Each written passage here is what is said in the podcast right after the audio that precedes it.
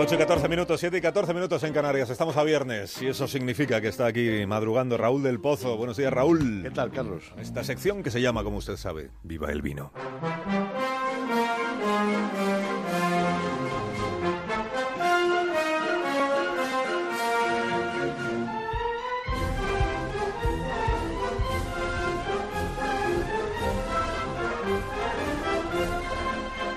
Cuando tú quieras, maestro.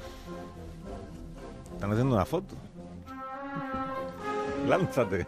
Madrid, Madrid, Madrid. Madrid, Carlos, fue sobre agua edificada. Lo dice el lema. Miguel de Cervantes escribió, de las fuentes de Madrid manaba et néctar.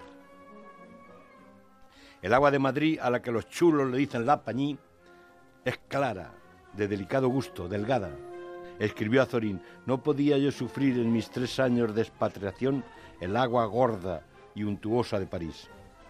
Viene de la sierra, de los ventisqueros, de la nieve. En otro tiempo la distribuían los aguadores gallegos o asturianos, o en un burro o en cántaros al hombro. Agua fresquita como la nieve, agua, azucarillos y aguardiente. Carlos III se lamentó.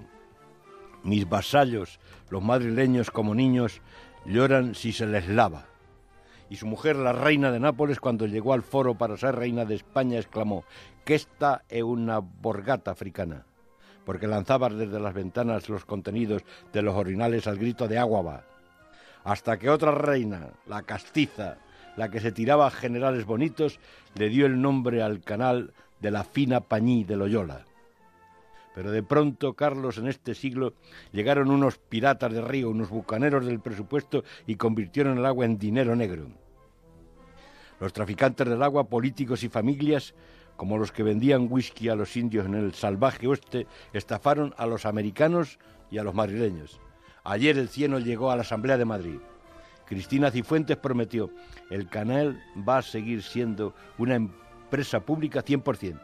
Ignacia Aguado le contestó, su partido ha saqueado el canal y si no fuera por Ciudadanos, seguiría saqueándolo. Si siguen estos pedazos de ladrones del cántaro robándonos el agua, tendremos que volver al mollate. Madrid es un camello en mitad del desierto. Tiene mucha sed.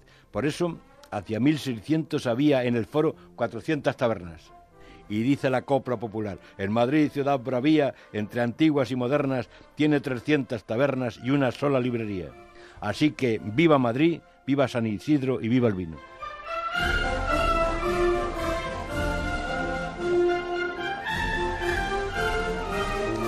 Bueno, Raúl del Pozo, ¿te vas para Espejo Público? Sí, sí. Me han dicho que va está, la, la, esperanza de Triana. la he visto en el maquillaje. Dale recuerdos de, mi parte. Muy bien. que, vaya bien, Carlos. Hasta luego.